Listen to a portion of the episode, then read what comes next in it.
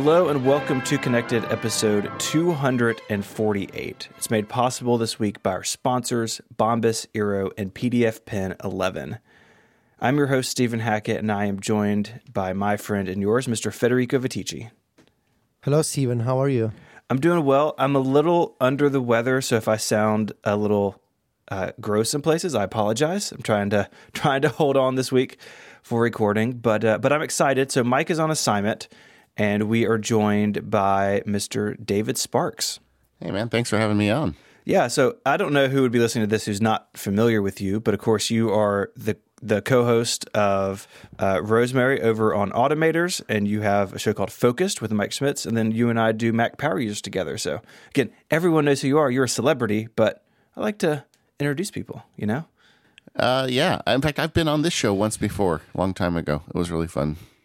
Oh yeah, I sort of remember years that. ago. Years ago. Years ago. Well, Yeah. you're here today. I like. Hey, I like being on the B team for Connected Man. Anytime I'm here. Awesome. We're yeah. So we uh, we're got a lot to talk about today. We have some iPhone stuff. We're going to talk about uh, iOS 13. The two of you have been spending a lot of time with it. Kind of kind of see how that's going. Uh, but first, we have some follow up, as is our tradition here. We had uh, an email from Caleb who said regarding emoji search. So we have complained over the years that the Apple emoji keyboard there's no way to search for an emoji. So if you're looking for the uh, you know, the light bulb emoji, you got to go over to objects and find it. And he said, well, if you type a word, then QuickType suggestions include that emoji. Doesn't this solve the problem for us? And I'm curious, uh, David, I, I don't know, I don't think you're a huge emoji user. I don't think you're as big as my regular co hosts, but is QuickType suggestion, is that enough for you? Do you want emoji search or, or what? uh, it's nice because it reminds me that they're there because I forget. I, I my problem with emoji is I get into the habit of using like a group of like ten of them all the time. I'm not taking full advantage of the entire palette of emoji, which makes me sad. Uh, uh, but the uh, yeah, no, I, I would like to be able to search. I don't know. I, I there's a lot of emoji, and it's really easy to get lost in that list just scrolling through it. Yeah, the, the quick type for me is just kind of hit or miss. Like sometimes I think that it, I would type a word expecting it to surface an emoji, and I got the word slightly wrong, so it didn't. It's the same problem with emoji search on the Mac, where some of the names aren't what you think they would be. So like QuickType is good, but I think uh, I think too that it, it obviously presupposes that you're on the text keyboard. And if I'm going to send an emoji, I've probably already switched to the emoji keyboard, and now I got to go back to the English keyboard. Like, uh, I think it'd just be nice to have it uh, in more than one place. Uh, I just realized we'll know when Connected has made it. Uh, Connected will have made it when QuickType recognizes Federico's labels for the emoji for QuickType. Well, if we if we want to get weird fish to be recognized, I think um, all we need to do is to sort of uh, game the differential privacy feature, and um, I think a way to make it work would be to type weird fish and select weird fish and replace that text selection with the weird fish emoji. Uh, could be a way to trick differential privacy. If we do it at scale, could be a way to trick differential privacy to think that um, people mean the microbe emoji when they type weird fish. Um, I'm not sure what the threshold for getting into in the differential privacy suggestions would be. I'm guessing a few million Yeah. text replacements. Um, I mean, it's totally possible. Uh, you know, if if every connected listener were to share the the this strategy with th- their closest friends and family members, I'm pretty sure we will get there. Um, so if if if this campaign is something that you're interested in, if you want to join the Weird Fish campaign, please start um, getting you know uh, your friends and family members to every every you know every few days type in Weird Fish in the Notes app or in Messages and replace Weird Fish with the microbe emoji, and maybe eventually we'll get recognized by QuickType. Um, this is one of my goals for 2020. You know, I'm giving myself six months to get into the differential privacy suggestions list. Uh, we can get it done. I, I like the name too, Weird Fish Campaign. The, Yes. Are you on board the Weird Fish Campaign? If you are, you'll do it right now. Weird Fish 2020. That's my goal. Uh, I'm sure it's better than some candidates. So, uh, yeah. Um, anyway, what what is next in follow up, Stephen? Uh, last week, I was challenged by Mike to sync an iPod with Mac OS Catalina, which I have done and wrote a blog post about it. And the, the TLDR of this is it works basically the way iTunes. So you plug an iPod or an iOS device into your Mac, and it shows up in Finder in the sidebar. You can click on it, and uh, some people on Reddit were arguing about this. This is slightly redesigned from iTunes. Uh, it is cleaner. I, I, plugged this into a Mojave machine and compared it with iTunes. This is a simpler layout. I think a cleaner way of doing it. But you can sync all of your stuff, and as you would imagine, it sees albums that you have drug into music. It sees videos you've drug into the TV app uh, it, it, does what you would expect it to do. And honestly, I think they did a pretty good job of it. And I think it looks nice. And for people who still want this functionality or still rely on it, uh, it's still here. So uh, I think a, a, thumbs up for the Finder iPod iOS device integration. You know, it's nice because it's some people on Twitter were like, "Well, it's it's now it's just cluttering up Finder instead of cluttering up iTunes." Like you don't see it unless you plug something in. Like this is completely hidden unless you need it. So I think it's uh, I think they've done it pretty nicely, and uh, I think people who need this will still be happy with it. Yeah, I, I, did something similar. I've got a a loaner MacBook right now, belongs to a friend, and I called him up and said, "What would happen if I put Catalina on this loaner?" And he's like, "I don't care, go for it." So. Uh, I've got a, a Catalina laptop, and I attached an extra iPad Mini to it that we had a floater in our house Yes, we have floater iPad minis apparently. Uh, no problem. Updated it through Finder. Makes sense, you know.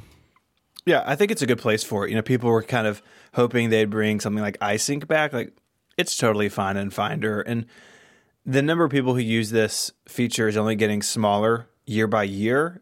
But clearly, there were enough people who still relying on that Apple felt they needed to maintain it, and I think they've done a good job of that. So, uh, well, it's way more discoverable. When we had iSync, how many people actually knew iSync existed?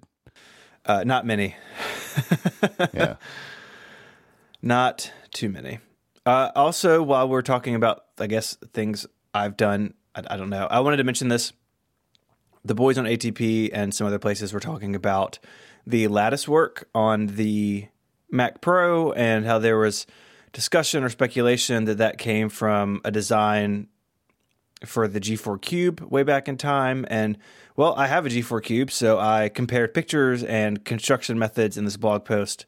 So if you haven't seen that uh, and you're interested in, in such esoteric details as vent holes on the back of a computer from 2001, I got you covered, as uh, as you may imagine. So that that'll be in the show notes if that's your thing. Yeah, that's my totally my thing. it, seems, it seems like your thing. Uh, yeah. one, one thing that I thought was actually kind of nice about this is I wanted to share part of the ATP episode, and I basically just exported a shared clip from Overcast and then published that in the blog post. So it's kind of a nice way to share podcast content on a website that I haven't done before. So I was happy with how that came out. I thought it was great. But before we go on, guys, I have a comment as a visitor to the connected outline. Okay. Mm. I was reading your outline, and and dear listener, this is a very good outline. These gentlemen work really hard on this show. You can tell. But then you get to the bottom, and there's a section that's in red, and it says prediction rules. You know. Uh-huh. Uh-huh. now, I when I'm not being a nerd, I'm also a lawyer. I write contracts all the time. Sometimes they're for really big deals mm-hmm. and very complicated. I can't think of the last time I had one with rules as complicated as your prediction rules. I'm reading them. well, uh, that's because you didn't go to law school. Uh, this is this is uh, obviously this is obviously an exceptional contract uh, between people who are having a contest. Um, I don't understand. I don't understand what's what's bad about this. It's it's a fantastic this this contract. This the approach behind these rules is taught at Stanford. I, I, think it might be because it is complicated. This is very complicated rules. I think it makes there's exceptions to the exceptions. Well, that's that's just a reflection of life, isn't it? Okay. Uh, wow. You know, uh, rules are never simple. there's always exceptions and exceptions to exceptions. Um, it's it's merely a reflection of the complexity of everyday life, Well, and that's what makes it fun. well, it, it is. It's truly remarkable.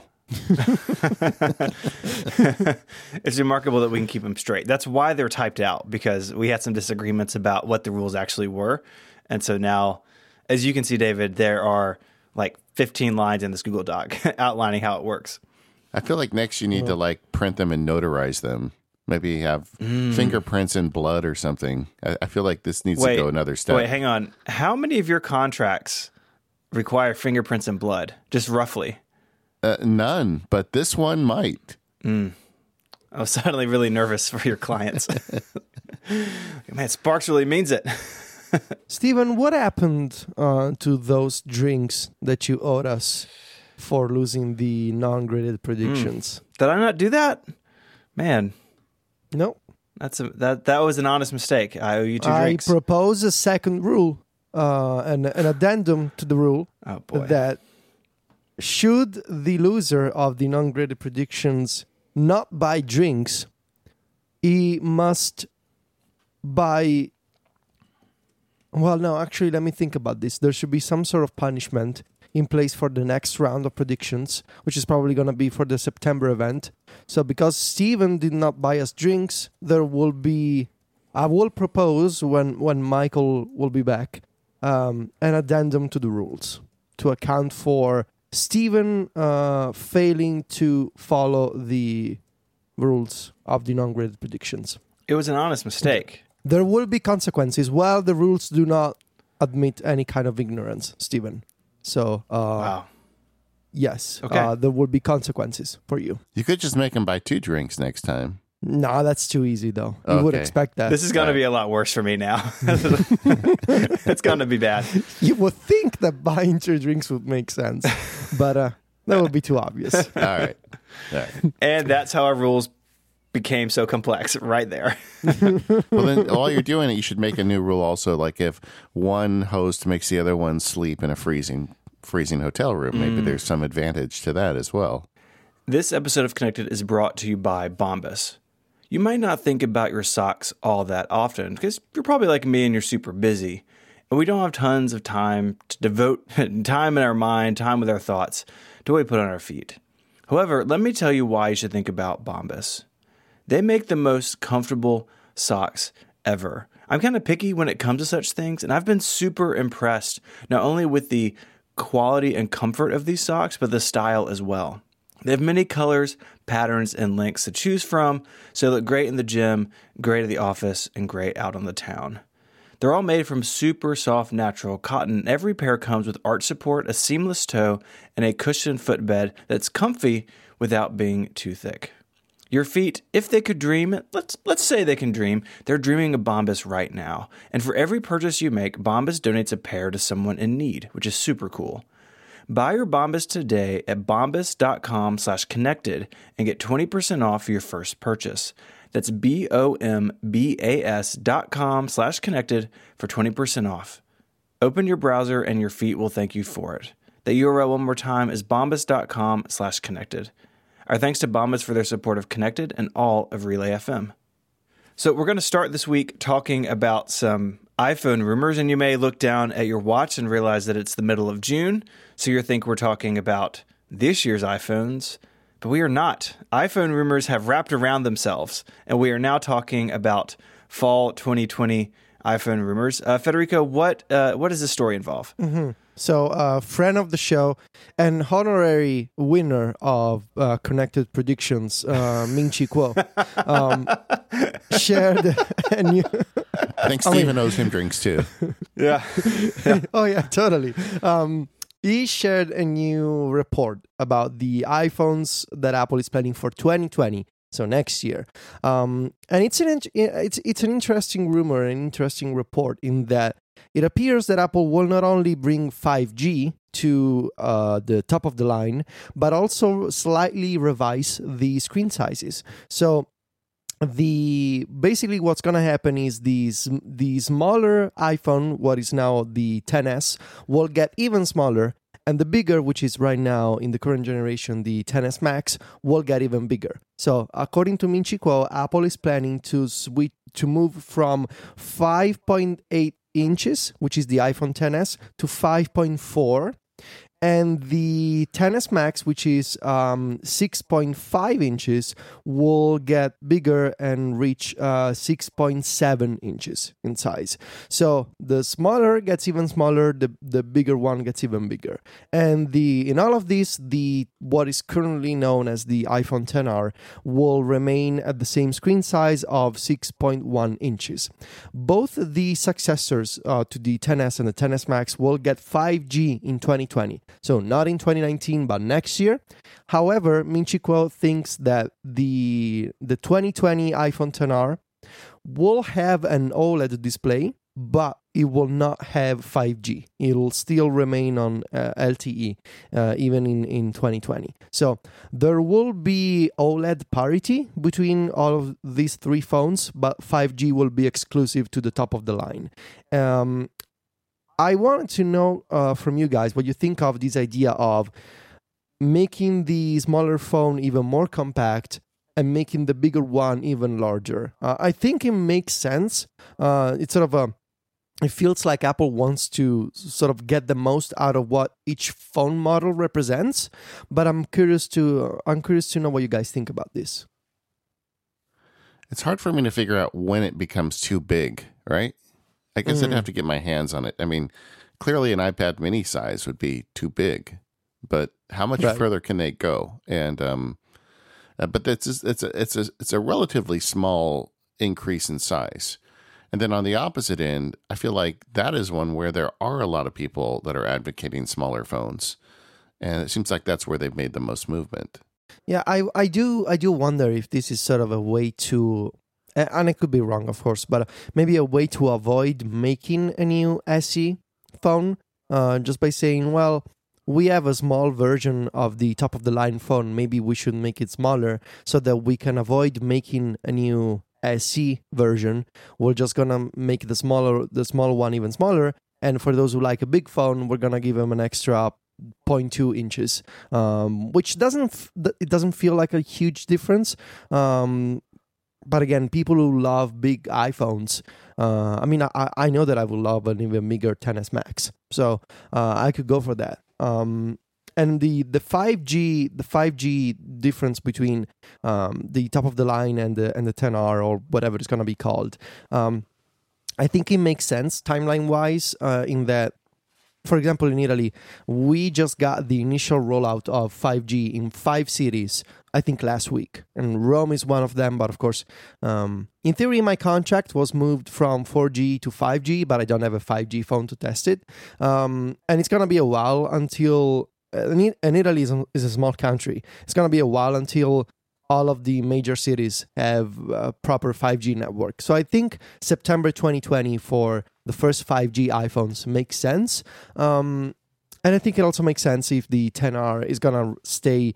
Um, I don't want to say the budget phone, but the, the iPhone that costs less.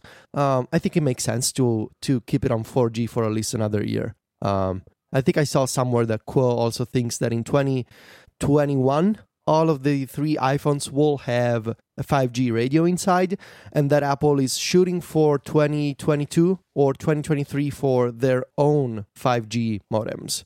Uh, if you know if they're ever gonna make those, so I think it all makes a lot of sense. Right now, the distinction between the 10s, the 10R, and the Max, size wise, is very little, and the 10R, I think, or its you know successors could benefit from being a step behind if it brings the price down. And uh, LTE versus 5G would be a really natural way to do that. So I think this all makes sense in, in how we understand Apple kind of using the, the separate iPhone lines now. If Tim Cook put you guys in the whiteboard room at Apple that said new Apple iPhone hardware features, what would you write on it? Mm, that's a good question. I mean, um, the camera sounds obvious, but really, I think that's what people tend to get to care about when it comes to new iPhones. I was talking to somebody uh, a friend who works at Apple a few weeks ago, and this person mentioned something that made me think of there's a there's a uh, I don't want to say a trend you saw, but this person said um, a lot of us um, think it's more fun to work on devices like the Apple Watch or like the iPad or new stuff like the Mac Pro, where you can be creative and you can try new ideas as opposed to the iPhone, which is used by a billion people, and, and, and it's harder to make major groundbreaking changes because of all those people that are using iPhones. And so there's more constraint in, in, in the iPhone platform in that you cannot r- completely revolutionize the iPhone experience. Uh, because if you do that, the consequences will be felt at scale. And a billion people don't like major drastic changes, which probably also explains why Apple isn't going for a major redesign of their software like they did for iOS 7 um, because of the problem of scale of so many people using iPhones. But in the context of how can we sell new iPhones if it if it also if it's become so challenging to to bring any major additions, I feel like better camera or new camera features is the kind of functionality that functionality that people are still willing to experiment with and to pay for on an annual basis. And it feels like an area of smartphone development where it is still possible to innovate and try crazy wild ideas. I mean, you look at what Google have, has done with the Pixel line, and you look at what Huawei is doing I mean, besides you know the ban and and all of that political mess, um, but what Huawei has done with the optical zoom on the on the what's it called the Mate 20 Pro, um, I think the camera department is still a place where smartphone makers can innovate, can try wild new ideas. Um, and honestly, I don't know what else I would ask for. I mean, yeah, I would love, I would love to have a bigger phone. Um, I would like to have uh, two-way wireless charging so that I could put my my AirPods on on my iPhone and charge them, and that's supposedly happening in 2019. I'm not sure there's any other wild and new feature or design change that I would like to see on my phone. Would I like to get rid of the notch? Yeah, for sure. I would love to have just a single seamless display where the Face ID sensor and the camera are underneath the display so that I don't see any sensor housing in on the front of my phone. But is that even possible? I don't know. So I feel like maybe camera and and and hiding those sensors would be the things that I would put on a whiteboard. But the second one removing the sensors completely, I don't know how possible that is for Apple right now. How about you, Stephen? I think I agree with basically all of that. I think I would specify that not for me necessarily, but Apple has fallen behind a bit on the selfie camera game, and uh, you know the Pixel has a wide angle one, and others using much higher quality hardware up front. Apple's been slow to move in that direction, and I think they need to uh, either need to get on that train of having multiple selfie cameras or a much better, more versatile one. But past that, I mean, I sort of lack the imagination for this exercise. I think because uh, I, th- I, feel like every year I think, oh well, like what could they add to the phone at this point? point, and then they add something that's amazing and that I want immediately. So I don't know. Uh, I think I think the camera is, is clearly uh, always on the list. I think something else that, that could be considered is uh, is something to do with battery life. I know, you know, that yeah. Yeah. that's held back by physics and science, but man, to have a multi-day iPhone really would be incredible. And, uh, you know, that's just not there yet. That's beyond the, the whiteboard exercise, but it's something that I always wish for. Yeah, I've talked to several people lately who are not um, like power user iPhone users. You know, don't listen to connected, but uh, about their upgrade strategies. Just it's just kind of come up in conversations because they know about me. And the question they always ask me is, is the camera better? That's all they want to know. It's like I'll say, oh, you get Face ID now. I had a friend upgrading from a seven, and she could care less about Face ID, but she just wanted to know is the camera better? And I do think that's what sells phones at this point on hardware, at least. Yeah. I also want to mention uh, fast charging uh, via using USB C power delivery. Um, I feel like there's something that Apple could do to make charging even better. Uh, and of course, I agree with Stephen on the battery side. Um, even though that's probably not possible yet, uh, but yeah, I, I think, and we're gonna get some of these improvements in 2019 with the with the three lenses in the in the back of the new iPhones. So we're gonna get some major uh, camera improvements, and and I hope that whether it's uh, the the more lenses allow Apple to have even better portrait shots um, or even better uh, depth sensing and, and, color reproduction. I hope to see some improvements to or some kind of night mode. Um, especially after seeing, uh, you know, what, what the folks using the, the latest Huawei phones or the Pixel 3 can do with the night mode. I think it's impressive. And I think it's a feature that I would also like to have on my iPhone. Um, and we, we talked about this a few months ago regarding the, the, smart HDR and the photos that the iPhone XS can can take. Um, I continue to believe that the standard look of photos taken on the 10S is a bit boring and a bit dull uh, in terms of colors and in terms of contrast. I would like to see Apple going after a more um, sort of the, the kind of look that photos taken on a Pixel phone have uh, you know, beautiful colors, lots of contrast. And I know that it is possible to achieve that effect uh, using the photo editing tools available on iOS. I'm just saying that I think the default look um, of photos taken on the XS, at least for me personally speaking, it's a matter of taste. You're free to disagree with me. I think it's a bit boring. And so uh, and I'm not sure what kind of improvements Apple is planning for the new cameras in 2019, but I hope that it's not just new modes or new features, but also an, an overall different look for how pictures come out of the, the iPhone's camera by default. Did you ever uh, hear the story about um, when Steve Jobs went to dinner with his wife at some Microsoft person who kept bragging about their tablet initiative? And then he apparently went back to Apple and said, you know what, let's just make a tablet. I'm tired of hearing yeah. it. I feel the same way about the Android night photo feature. I was just with a friend hmm. recently and he was showing me every single one he took, you know, because my phone, my iPhone wasn't taking as good as night pictures. I, I kind of wish Apple would just put that in so I don't have to hear about it anymore. Yeah. Yeah, it's a great feature. also, I'd like the feature, yeah. but yeah.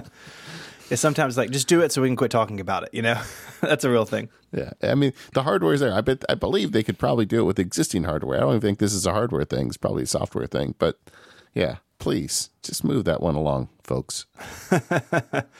well, so uh, I guess we'll keep our tabs on these phones and the phones of this fall. This is going to get complicated, covering two years of iPhone rumors now. I hope this isn't the new norm, honestly. Mm. But uh, but I wanted to, to touch base on it today. So uh, we're going to talk about some more stuff after I tell you about our second sponsor. This episode of Connected is brought to you by Eero. The folk at Eero have built the Wi Fi system they wish everyone could have in their homes a fast, reliable connection to every room and even the backyard. It all starts with the second gen Eero device, which has three 5 GHz radios for increased speed and range. It sits flat on any surface connecting over Ethernet or wirelessly. Then you can easily expand the coverage throughout your whole home by adding in Eero beacons, which are devices that plug directly into the wall, allowing you to reach every corner of your home. And with Eero Plus, you can enjoy total network protection to block malicious content, making sure that everyone is safe on your network because it uses advanced security checks to make sure the sites you're visiting aren't in a database of bad places on the web. It includes content blocking so you can choose what your kids can and cannot visit right within the Eero app, ad blocking, and third party security apps like Encrypt.me, 1Password, and Malwarebytes.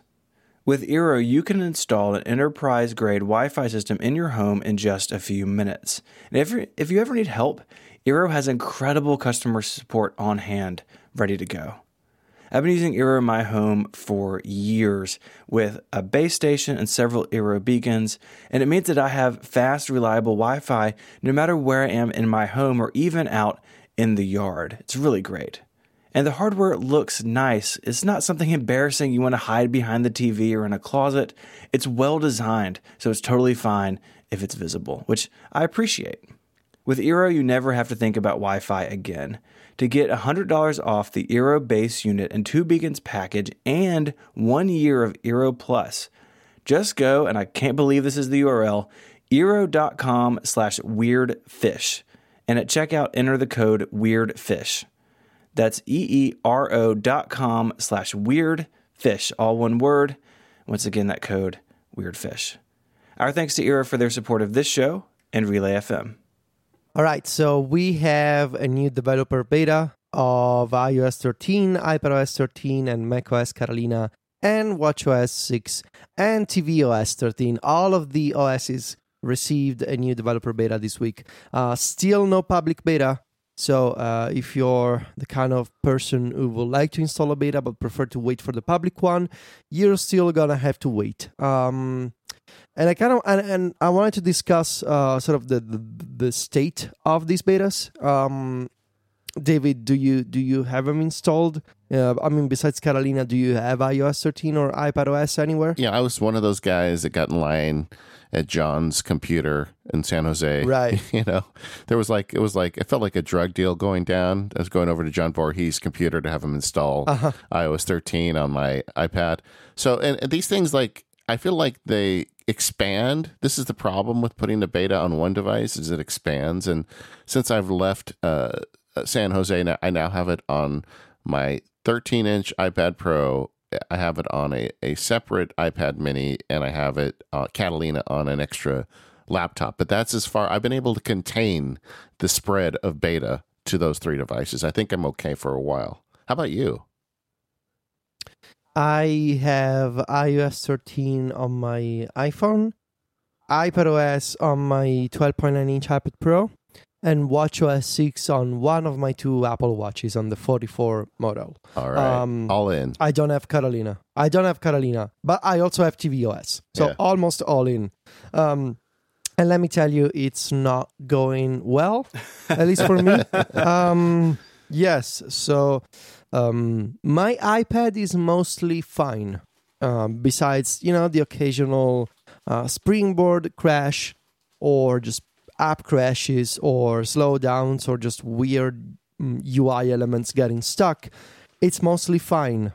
The iPhone is the problem. So I, to give you a summary of what is going on, um, almost every CloudKit based app or process on my iPhone is currently locked up and not syncing anymore.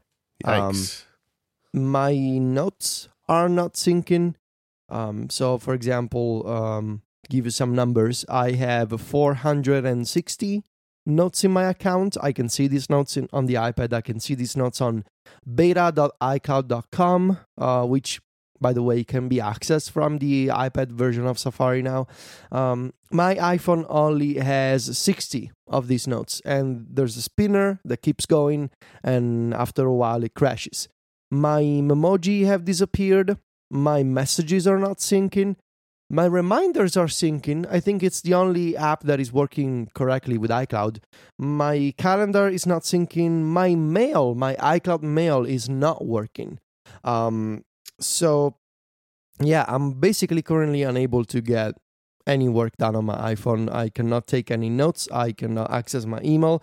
My messages are not syncing. I, of course, am submitting feedback to Apple. I'm sending all kinds of diagnostic files, which is, by the way, uh, much, much, much easier to use uh, to do thanks to the new feedback app in, in the betas uh, that automatically generates a sysdiagnose for you. So that's that's convenient. Um, but yeah, uh, the especially on the iPhone, I'm not sure what's going on. This never happened to me before. Uh, I mean, I had beta problems before, but not to this extent. Um, so, if your question is is beta two okay to put it on my main device, I would say not yet. I would still wait for the public beta. It's fine on the iPad. Um, as I mentioned, not not I haven't seen any major problems. And again, I'm just taking notes and working on my iPad because it's the only device where iCloud is actually working. Um, and there are some changes in the in in beta 2 um, that I would like to highlight. Uh, we're gonna talk about files. and We're gonna talk about shortcuts in in the in the next segment on this episode. But beta two um, finally opened up, and by final I mean it's finally after two weeks, but still, uh, this was not available in beta one. But you can now connect to SMB shares in the Files app, and I tested this with my, with my Mac Mini which I use as a home server. I don't know if you tried this, David, um, but I uh, I I was just able to open the Files app, and in the sidebar you connect to a to a server on your local network. Um, so I just typed in mini.local and I typed in my username and password, and I was able to access my Mac Mini from the iPad and the Files app, and it's really really nice. And you know what I love Uh, about that? Command K is how you do it with a keyboard. Mhm. Exactly like the Yeah. Mac. exactly like the Finder. Uh, I don't think Apple is supporting uh, automatic discovery of servers and shares on the same local network. I had to type the I, the address manually. Uh, maybe it's a feature that they should add to automatically scan your network and re- and find SMB shares so you can tap them and, and connect to them. Um, but it's nice in that a server just shows up in the Files app, and not only in the Files app, but any other files based UI that you have on on on iOS. Uh, so the apps that use the document browser, for example, if they recompile for iOS and iPadOS 13, they get access to the same SMB shares that you see in the Files app. Or if you want to import a file using a file picker, like in Slack, for example, or in Mail, you will see the server in there as well. So it's not just the Files app, but all the other layers that the, the Files app can generate in the operating system. Um, also in beta 2, um, I think I mentioned this before on Connected maybe last week. Um, all of my shortcuts broke in the transition from 12 to 13. Um, the migration tool that Apple had in place um, to to switch the the format of the old shortcuts to the new built-in shortcuts app, it didn't work. It basically emptied all of my variables and all of my magic variables. It appears that with Oh, beta boy. 2 y- yes but as i think i uh, maybe if i didn't talk about it on the show maybe i told mike in person i was pretty sure that the data was still there it just wasn't exposed in the ui and in fact with beta 2 uh, all of those variables are back and all of my shortcuts are working again there's some uh, like some conditional blocks, some magic variables that need manual adjustment, but it definitely feels like Apple can take that data back uh, with the with the with the next beta and make sure that the transition works for everybody. So um, at least those are working again. Uh, and um, what else is new in beta two? Uh, there's a bunch of fixes and really um, from beta one to beta three. Uh, I saw this going on Twitter today, um, and and it's a com. uh, It's also the consensus that you know, talking to Apple engineers, everybody says this. Uh, if you have feedback, if you have ideas, if you have bug reports, the best time to get in those reports to Apple is within the time frame of beta 3 because after beta 3 is out um, all kinds of different teams at apple need to decide which features are in and which features need to be postponed for the next point release or the next update. Uh, so they're basically locking in the features and the fixes that you will get in september when the os when the os comes out. So all of your ideas reports feedback uh, bugs and issues that you have get those in right now and especially before beta 3 comes out. Um, there's an there's a discussion to be had about whether this is a, a marco was tweeting about this today. Is this a functional organization that you know the only good time of the year to get your reports in is basically four weeks in june? Is that an ideal situation? Probably not. But still the reality of the matter right now is if you have a problem with ios 13 or ipados write a feedback report to apple right now uh, now's the best time. And I put the feedback app on my home screen because I do have a bunch of problems and ideas that I would like to see addressed. And hopefully they will consider some of them. Uh, but anyway, I would say keep waiting for the public beta. If you absolutely want to check it out, um, try and find a spare device like David did. Maybe borrow one from a friend um, or use an old iPad or an old iPhone do not unless you, unless you make a living out of writing about Apple software. Um, do not put the beta on your primary device yet. Wait for the pub- for the public beta. The public beta is not perfect, but it's it's uh, you know, I think it's more accepted that the public beta won't will not do terrible things to your data. Uh, trash because Apple iCloud. knows that- or trash your iCloud in Yeah. theory. I hope that this bug can. Uh, so this is interesting because I opened the feedback app after submitting this bug report about CloudKit, uh, and it says uh, this is I think one of the new features of feedback that uh, Feedback Assistant that I've never seen before. But if I tap on this bug, it says re- uh, recent similar reports 10 so there's at least 10 people that have the same problem. Um, so you know if you know we we can be the you know the 10 of us can can make the world a better place in a, in a way you know uh, Well, the sad the sad thing is there's more than ten, and people don't use that feedback app enough. And um, also what what I would say is, and I understand where you're saying that you know this is the chance to really have an impact. But by the time the public beta comes out, they're effectively at beta three. But I would really encourage you, if you are a public beta user, to still submit feedback because I think the numbers and the feedback really gives weight to the things that are important to us, and it really helps them decide where they're going next. yeah Stephen wh- what's your um, what's your beta status do you have the betas anywhere Uh, I have Catalina on a 12 inch MacBook. I am not logged into my iCloud account on that machine. uh, I'm not running 13 anywhere yet. I'll put the public beta on my iPad when it comes out, and uh, I'll probably move the phone like public beta 3. I usually do my phone pretty late in the game. I put it on my watch yesterday. Um, it's fine. I think it's better than than uh, previous WatchOS betas that I that I tested. Like last year, the WatchOS beta was super rough in that the heart rate sensor would not work or my workouts were not being monitored. Um, I think it's mostly fine this year. I I'm struggling a little with the new complications.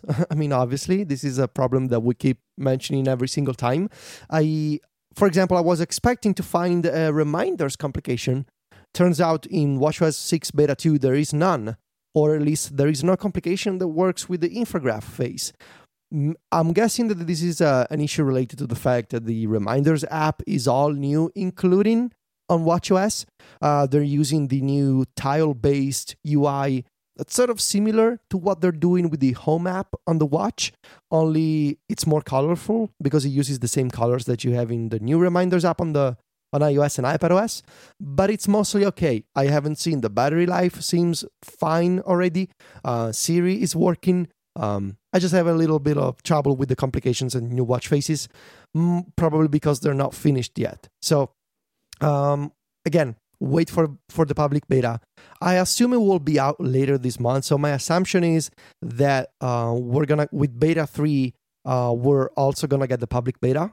Uh, but you know, maybe wrong. Maybe it's gonna be July. I don't know. Still, do not put it on your main devices yet, unless you write about iOS for a living. In which case, I hear you and uh, and I send you a big digital hug uh, because Yeah. this is what we gotta do. Yeah. I've, I've told this story before, but my worst beta experience was probably iOS. I think it was, it must have been four or maybe five. And there was a bug for a while where just sometimes when you went to go slide to answer the phone, it would just like restart the phone.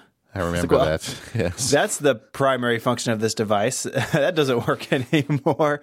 Eh, There's always something, right? And I get the enthusiast standpoint to want to play with this stuff, but you got to go into it with open eyes that it's early days. And this year in particular, there's so much under the hood stuff, bringing iOS and the Mac closer together, bringing iPad OS into the world.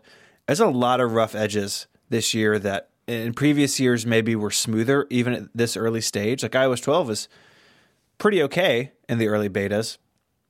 It's always different every year. Uh, and this year seems like one to hold off unless you really, like you said, you really need it for a project. So on mine, the uh, the the MacBook has been running fine. It's fully connected to my iCloud. I haven't had any issues, and the same thing with the iPad. Uh, I've generally been okay. I've got some apps, of course, that don't work with it, and I am getting, uh, you know, garbage bar- battery life, and I am getting occasional um, crashes to Springboard, but it it just feels like the usual beta stuff for me. But I have not put it on my phone, and um, thank you, Federico, for the word of warning. You're the can- you're the canary for all of us. yeah, well, I'm I'm happy to serve that role. Um, all right, there's a there's a couple of things that I would like to discuss, especially with David. Uh, not because I don't like you, Stephen, but uh, just because I don't think you, you care that much. Um, I haven't played with any of the iOS 13 stuff, so exactly. And also, I know that David is really, let's just say, passionate about the Files app yes. and some of the problem with the Files app. Oh, so man. I, I'm that I guy would now, like aren't to I? talk. Yeah. yeah, well, yes, yes. You find your niche. Angry Files guy. oh no! Um, before we do that, though, uh, Stephen, we should thank our friends at PDFpen. This episode of Connected is brought to you by PDFpen 11 from our friends at Smile. PDFpen and PDFpen Pro, they're your ultimate PDF viewing and editing apps for the Mac. You can add headers and footers along with watermarks to your documents. It includes a precision edit tool, plus you can OCR documents, which is a feature I use all the time. And PDFpen 11 is an exciting update, and the new version includes some seriously cool features like split view mode for comparing pages in a document, a new font bar for easier text editing, and the option to edit multiple form fields at the same time. With PDFpen's continuity camera support, you can scan documents with your iPhone and then add multiple items to the PDFpen library all at once. I've used PDFpen basically forever on my Mac. A really common use is scanning paperwork, whether it be for the business or a kid's school or something like that. And then I can open it up and OCR it right there. So that text is searchable. I can copy text out of a PDF into an email if I need to. And it does it basically instantly on my iMac. If you spend any time working with PDFs, you need PDFpen 11.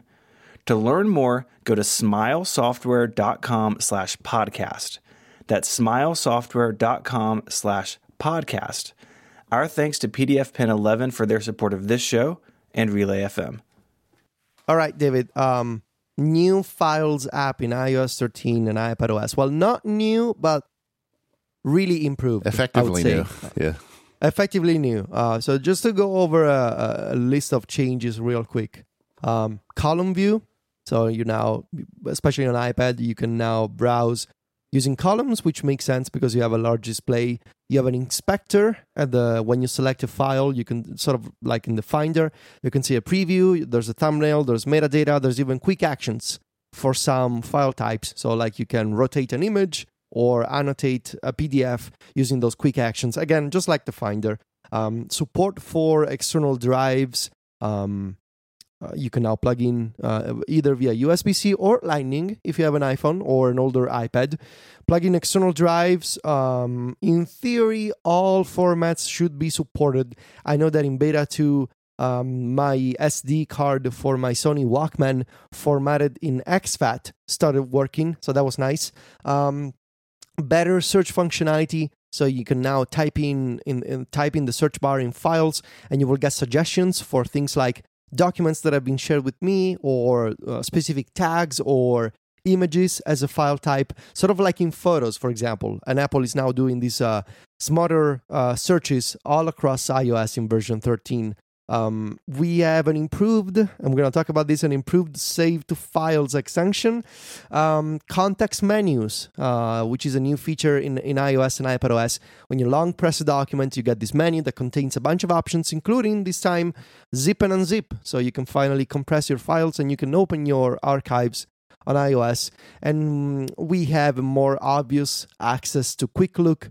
So now instead of tapping a document and playing the lottery of what app is going to open this document or is it going to be previewed in the files app i don't know well now you have a quick look button that will force files to preview the document using quick look so you will not be taken into a separate app um, have you played with the files app at all david and second question are you happy with the changes Yeah. Okay. I uh, went to Starbucks yesterday, took my iPad with iOS 13 on it, and worked there for three hours.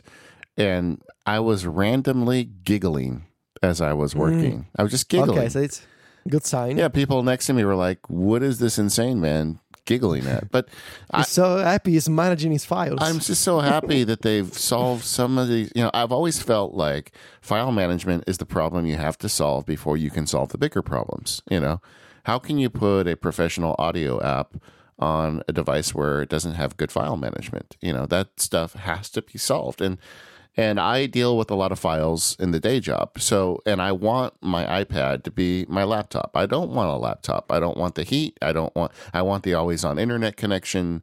Um, it just, you know, the iPad is perfect for me for what I do on the road. But historically, I've had these problems and I've been spending way too much time whining about it. But um, iOS 13, I just love what they've done with files. And of course, there's areas that they still need to improve upon and things that they still need to add. But this is such a leap forward. And it makes, for me, my between this and uh, we haven't even got on our list, you guys talked about last week, but the improvements to Safari, it just like removes so many barriers for me in terms of just getting my day to day work done on an iPad. I love it. the save to files extension. Uh, we've talked about this in person yeah. before. Yeah. Uh, for a long time, it was terrible. Then it sort of got eh, ever so slightly better in that you were able to collapse folders Yeah. in the extension. Yeah. This year, they added two features that you've been asking for a long time. You can now create new folders upon saving a file. So if you want to save it somewhere, but that location does not exist yet, you can now create a, a folder and you can rename a file before saving it. Yes. Again, these features will sound completely obvious to anyone who's used a, a Windows PC or a Mac before, uh, but for us iPad people, it's a you know it's it's a small victory. It's a huge victory, honestly, because because I get people send me emails with things to they send me contracts review like like the connected rules, but not so complicated, and there and I need to save it, and every time it's a new matter for a client, I want to put it in a separate folder. That's just the way I organize the files. It makes sense. And it just, you know, on the Mac, you hit Command N or you push a button and you create a folder and it just hasn't done that. In fact, when you were just saying that, Federico, my mind went back to you and me sitting at Blue Bottle Coffee in San Francisco yes. at WWDC. I don't know, maybe four years ago. Yeah. And the uh, I had put the beta on the iPad then, and the save dialog was just that. It was a list of all the folders in your directory. I remember that. There was no Yes. disclosure triangle, and we were both going, "Well, this is an early beta. Surely they'll fix that." Uh-huh. Surely. And then like two years went by and they left it that way. Then we finally got, as you said, the disclosure triangles. And now, but now it's it's like a, it's like a grown up save dialogue. And you know, amen for that. I I should I I have a few I have a few things I'd like in addition. I'll talk about those I guess in a minute. But but overall, it's just such an improvement. I'm I'm really happy because there's a lot of us out there where the iPad does make a lot of mm-hmm. sense as a mobile device but then you get into the silly file management issues that make it a non-starter or or just make it feel like they're making it unnecessarily painful to do this stuff. The other feature that I remember we talked about was tagging. And unfortunately, I don't have good news Yeah, for you yeah, I know. on this front this year. Yeah. Uh, the there's no changes to how you can um, create tags or manage tags or view tags.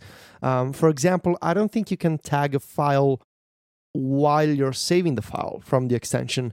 Um, and uh, still adding a tag. You can now add a tag from the ins- from the column view inspector, so that's new. Uh, but otherwise, browsing your tags in the Files app is still super long list. And I know that you that uh, I mean, how many tags do you have in in your iCloud Drive? Probably like 300 because I, Hazel Wow. Hazel Okay. I have an automation system on my Mac where as I set up client matters it automatically creates tags for the stuff I'm doing. And so I don't I have an automated tagging system, but it because it costs me nothing to add it on the Mac using Hazel, why not, right? Um and I can access it on iOS. But the thing, the the one thing, I mean, this, clearly they, they should have it in the save dialog box. But the one thing that's just kind of the outrage right now, just like when we had that endless list of folders, is they've got a tag list, but there is no search bar. It's like, um, so if, and I understand there's a lot of people, and Apple probably has numbers on this, and I know I'm an outlier. And I would guess most people have like 10 tags. But if you're going to use them in, for professional work, you're going to have a lot of tags. And the way it works now is you just have to scroll through the list with your finger. But the problem is, it's a long list and you got to like use the time to find it. And also because the iPad can interpret if you do that scrolling gesture, but you don't leave your finger on the list long enough, and as you're trying to get through a long list, you do it fast, it may interpret that as a tap. Oh no. And so what happens is it drops a tag in, but the list just keeps rolling up, you know? Oh, so, Oh, boy. so then you've got the second problem of like, oh, I just added a tag to the file that I didn't want on the file. So yeah, it's it's it's madness. But but to be honest with you, um, and I thought about this after I saw what they did in iOS 13. If someone said, Dave, you know, you got to choose between your children, right? you can either get a new folder button or you can get a tag search. What do you want? I would I would take the new folder button, absolutely. Okay. And so uh, you know they they fixed the uh, the part that needed fixing the most. Um, I, I still don't. I mean, there's still a few things. Like uh, I was telling you guys before we started um, recording, I've been testing external devices attached to the iPad because ideally, I would like a a um, an encrypted APFS SSD. I've got a little one terabyte one that I use for con- uh, giving data over to clients. It's always encrypted.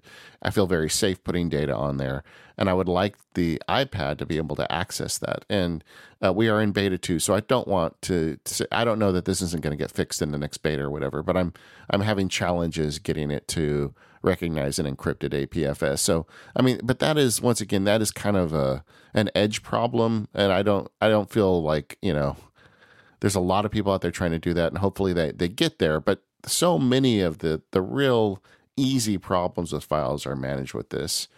Um, i'm i'm really quite happy with the progress they've made.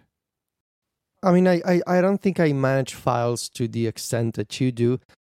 Honestly, for me personally, the the only big feature that I'm really missing is the ability to have saved searches, uh, like you can do in the Finder. That you can create, uh, you, you can create a search and you can save it, uh, so you have a smart folder that returns the constantly updating uh, contents of those results.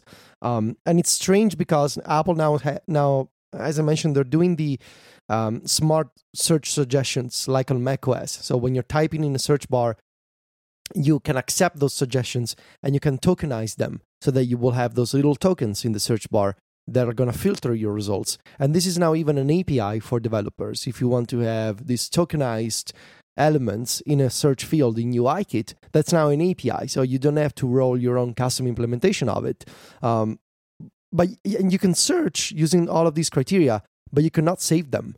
So I, I feel like the next big step will be to take those searches and whether you're using files or photos or reminders or notes, um, save them, save those searches and, and have instant access to them. Or maybe make those ser- those searches um, suggested Siri shortcuts, so that when you're when instead of having to type in the, the search criteria every single time, you can instantly recreate them using a Siri shortcut. Uh, that would be convenient.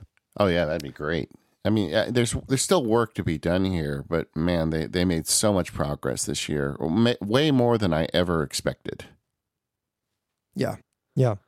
Speaking of shortcuts, uh, we have a brand new and built-in shortcuts app in iOS 13 and iPadOS. yeah Um, have you have you played with it much? Have you have you tried running your old shortcuts? Oh yeah, man, I'm loving it. The um, this is another one where they went much further than I expected. I, it feels kind of obvious in hindsight. You know, they workflow turned into shortcuts last year, and it was very similar to workflow.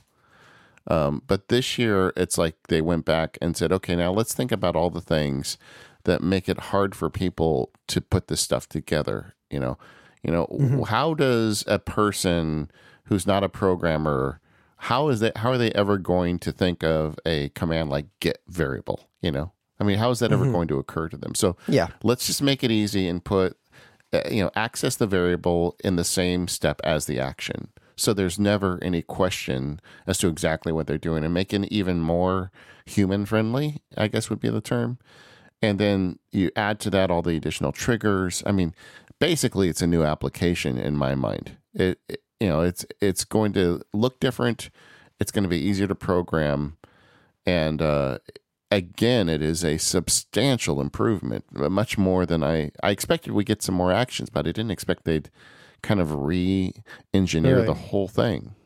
Yeah, yeah. It, uh, as you mentioned, it, it does feel like last year the effort was all about how do we convert workflow to shortcuts, um, whilst you know without breaking any of the old shortcuts. And this time around, they're you know they're saying, well, we're now a built-in app that we're gonna be pre-installed on millions and millions of devices, and how can we take that framework that way of building automations and and simplify that in a way that it's less programmery and and a little more approachable? And i think the new editor uh the new shortcuts editor um it it's really it, it was really a shock for me when i first saw it and i played with it for for 5 minutes and then i was like yeah i'm sold. Um the main idea is uh, they got rid of get variable. So the idea of you you get some data and you pass that data to the next action, and then you save it again, and then you repeat this for all kinds of uh, variables that you have in a shortcut.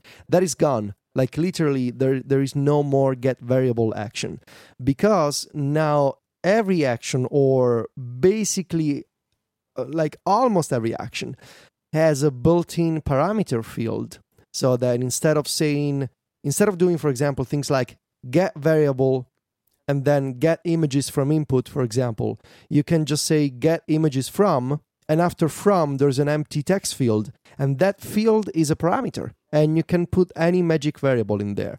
So what they're doing is they're making the editor more sort of like natural language like in how the actions have a description and that description is written in plain english and by using parameters it makes sense because you end up with an action that says get images from screenshots or something like that from photos.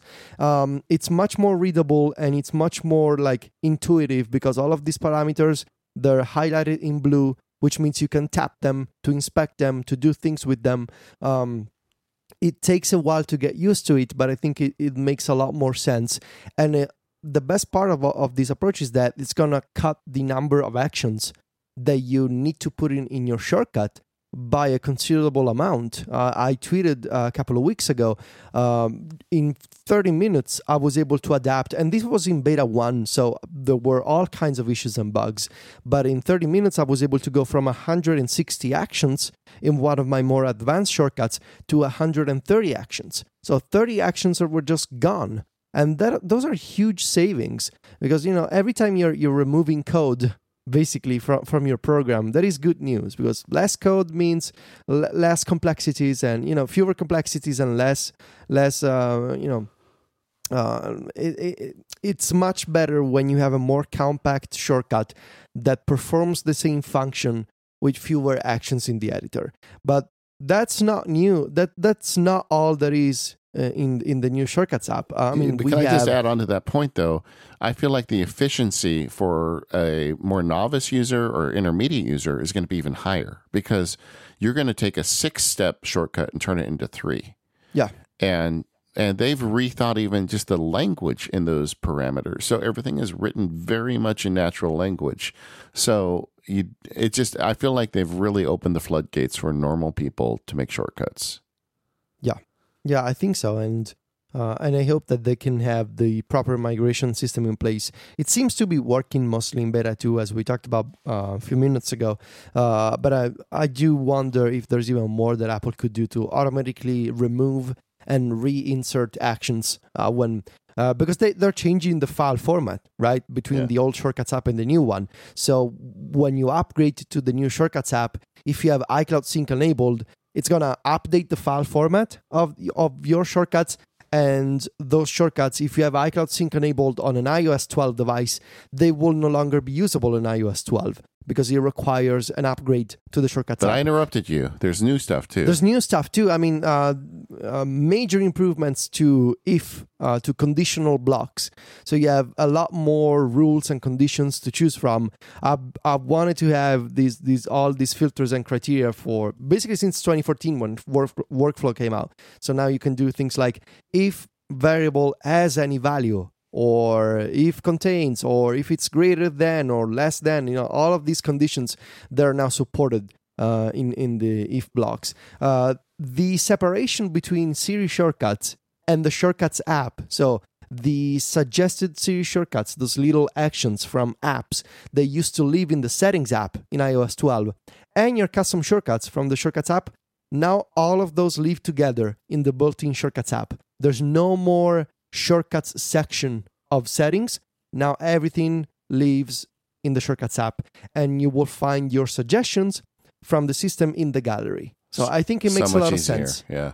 So much easier than before.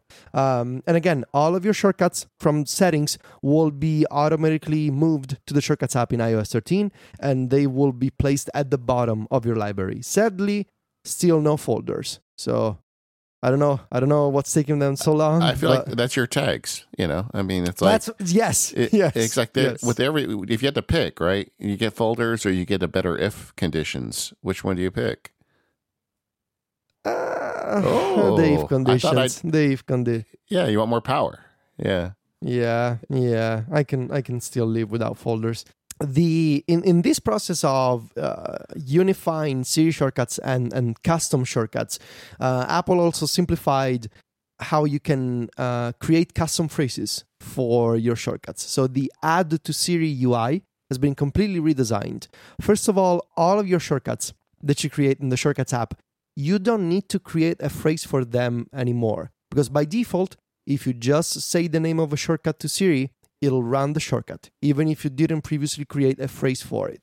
But if you want to create a custom phrase, um, you don't need to speak the phrase anymore. You can just type it. Did you ever have that thing with the old one where you would be trying to say a name and it would just refuse to accept the name you wanted? Yeah. That used to make me Yes. so crazy.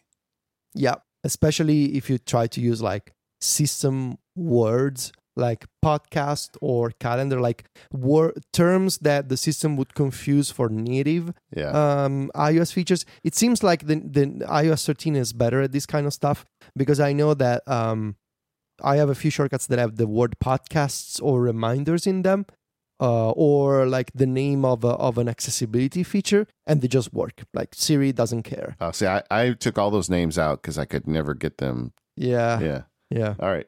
Um, yeah, you uh, and also from the this is one of the advantages of shortcuts becoming a built-in app.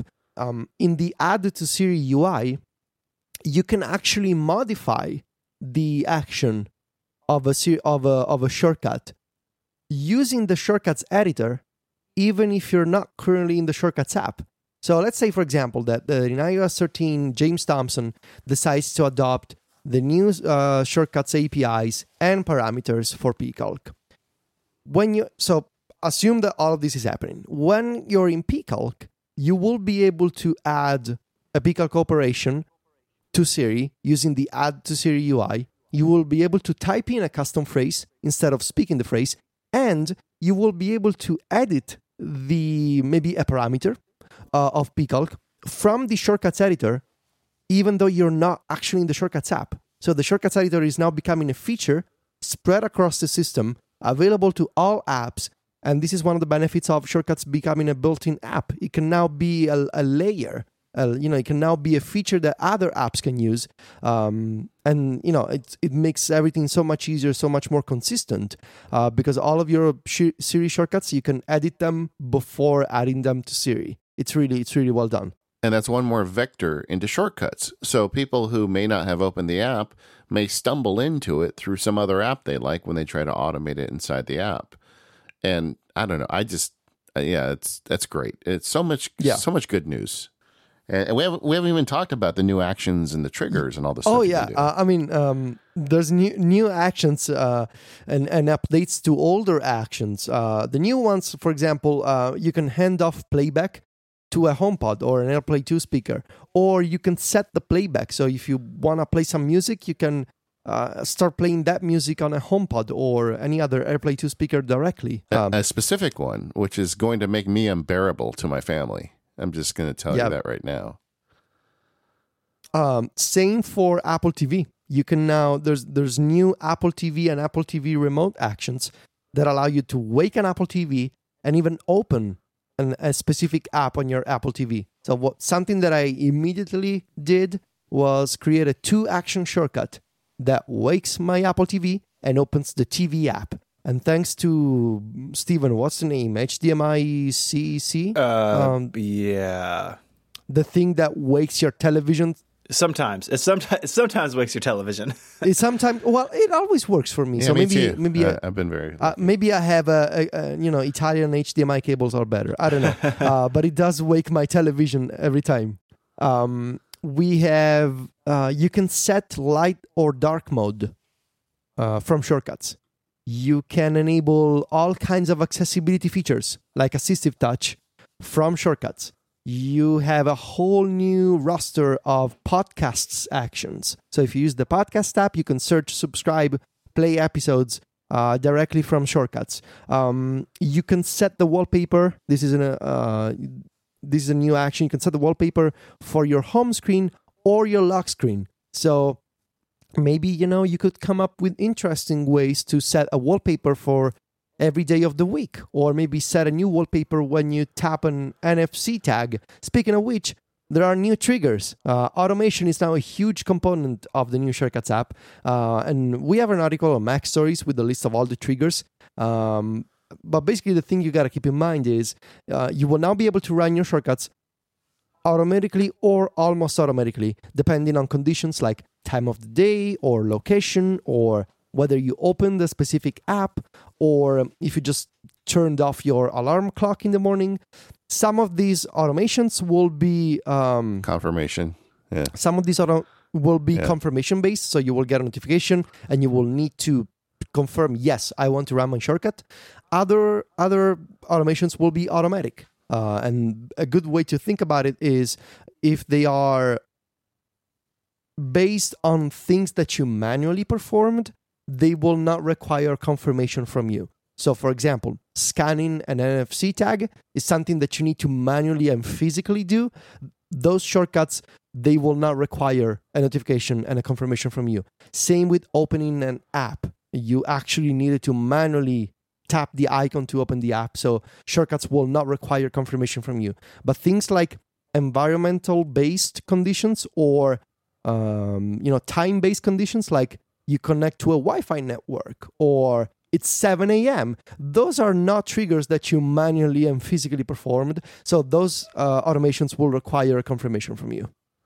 Yeah, you know, um, it's just so there's a lot to unpack with shortcuts. But if you are listening and you didn't get on the shortcut train last year, this year you need to take a new look at it because it is it's more powerful and it's easier. I I was talking to some of the shortcuts crew. I feel like you know, and this is me being a California hippie, but you know, you put a a flower into the ground and you need a year to get the roots in, and then all of a sudden it starts making flowers this is this is what it feels to me like they've had a year to get shortcuts kind of embedded into the operating system and now the pedal's really down on this thing man and it's it's like just the idea of like what if you want to have a wallpaper when you're at work and a wall you know connected to the work wi-fi maybe and then a different wallpaper when you come home why not you know you can do that the thing I'm currently building, um, which I, I, guess I can just talk about it. Maybe other people can implement it right now. My my theory is I want to make a shortcut that when I turn off my alarm clock in the morning, or if I just tap on the on on, on an NFC tag on my nightstand, yeah it will set a wallpaper on my iPhone, and that wallpaper is not a photo, it's not an image. Well, technically, it's an image, but it's a it's a representation of my schedule and agenda for the day. So I want to make a shortcut that scans my reminders, scans my calendar, creates a list of the things that I have in my day, sure converts them to an image, and sets it as my wallpaper. That that makes total sense because for a couple of reasons. Number one is you can do that now, right? Uh, Yeah. And the second is the uh, the desktop is still a um, or what do you call it? The I guess the home screen is still a second class citizen for multitasking. So uh, uh, just yesterday, I, I for a couple weeks I had this optimism where I was putting apps on my home screen because it looks so nice with you know the new con- control center or the today view right on the left. But then I realized I still can't access these when I'm trying to work on my iPad. So I just put them all back in folders and dropped them all back in the dock again. So why not turn that into a, a daily updated um, like status board? Mm-hmm. Exactly, exactly. So that's my idea. Um, unfortunately, I don't think there's any any major improvements to image image generation.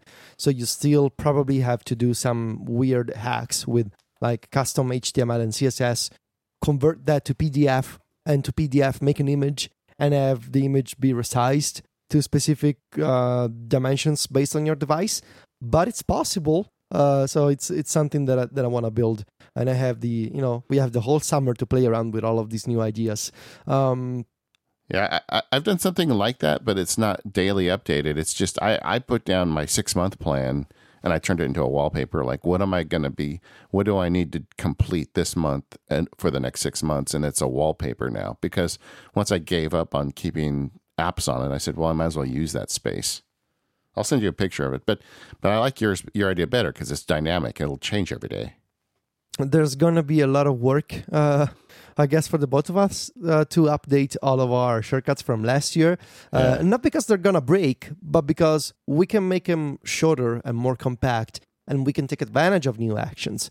And I, and and I don't think Apple is done. Again, uh, we have until beta three or four to maybe expect some other additions, and maybe there will be some uh, further improvements to shortcuts. I know that they added new actions and some refinements to triggers in beta 2 for example so uh, this is not all there there's going to be in shortcuts uh, by september i'm sure uh, it's a it's an exciting time to be a shortcuts user and i think you know we were last year uh, some people were debating well they bought short they bought workflow they made shortcuts and now they're gonna forget about it and never never update it again. Not only did apple keep updating shortcuts, they actually decided to make it a built-in app, which is a big deal. Yeah, and I, I forgot to even mention uh, with the new Today view present on the desktop or the, the home screen of the iPad, um, my you know you can pick you can pick two widgets in essence to always be present, and one of mine is Siri shortcuts, and so all of those primary shortcuts that I make now I can trigger right from the desktop. It's great. It's kind of like what Grey's doing, but it's I think it's better because it doesn't do all those crazy animations and you know you know it's just like on the left side you tap a button and your shortcuts fire off. Have you tried that yet? Uh, not yet actually. I just sent you a um, screenshot of how I did it. You take a look. I mean, it's, I mean, all it is is for the Today View screen, you get to pick two widgets. So I'm using Up Next and um, Siri Shortcuts, and so all of your Siri Shortcut buttons that you put to the Today View are now on your desktop at all times. Maybe I'm not describing huh. it well. You know, no, I think my main problem right now is that my one of the bugs that I have in beta 2 is that my shortcut widget is empty. Oh no. So yeah, it says no shortcuts. Oh no. Uh, even though I do I do have shortcuts enabled for the widget. Uh, they're just not working. What I what I also wanted to mention is that uh, adding shortcuts to the home screen is so much better than before. Apple used to rely on that weird Safari web clip workaround hack. Um, and now you can just add your shortcuts natively to the home screen. And when you tap on them, they're gonna launch the shortcuts app and the shortcut directly. Yeah, uh, they're not gonna show you that weird Safari uh, jump, be- yeah. Safari jump screen in between. Uh, it's so much better than before. So I'm probably gonna revise my stance on: Do I want to have a shortcut home screen? Probably not the entire home screen, but I think I'm gonna put a lot more shortcut icons on the home screen uh, than before. Uh, because it's so much more native and, and so much more reliable and faster than before. Uh, but yeah, right now my shortcuts widget is completely empty. And I've tried reboots, uh, removing and reinstalling the widget, uh, changing which shortcuts are marked as widget shortcuts, uh, but no, it's it's still empty. So uh, that's unfortunate, but you know it'll work eventually. Hey, Federico, do you think Stephen's asleep? I think Stephen is, has gone to the Apple store and bought an iPad Pro Yeah, I think because we've he was listening him. to us. yeah, We've inspired him to, to switch to the iPad Pro. I'm here. I'm just glad that uh, David was here to keep you busy because I'm really struggling I- not to cough between I- words. I could talk about files and shortcuts with David all day. We could do a five hour show and still have topics to talk about. I know. I'm just smiling again because this is all great. This stuff they really they really did a good job this year. I think. Well, I'm going to cut you off there. So, time, time to wrap things up. Uh, but, David, thank you for joining us, for filling in uh, with Mike. I couldn't think of anyone better to, to handle these topics with Federico. So, uh, thanks for your time today. My pleasure. I, I'm always ha- happy to help, but do not involve me with these rules because I, I feel like I'm not up to it. I did not go to Stanford. I don't think I'm up to interpreting these rules.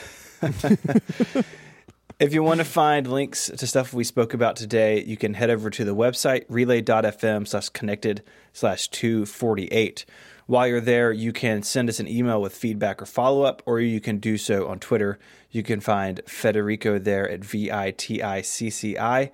Federico, of course, is the editor in chief of MacStories.net. You can find me on Twitter as ISMH and my writing over at 512pixels.net. David, where can people find you? Uh, MacSparky would be a good place, macsparky.com. And then, of course, relay.fm slash MPU. If you love Stephen once a week, why not twice a week? Putting that on a t shirt, I think. All right. I- I'll be the first one to buy it. Okay. uh, I'd like to thank our sponsors this week Bombas, Eero, and PDFpen. And until next week, gentlemen, say goodbye. Arrivederci. Goodbye. Adios.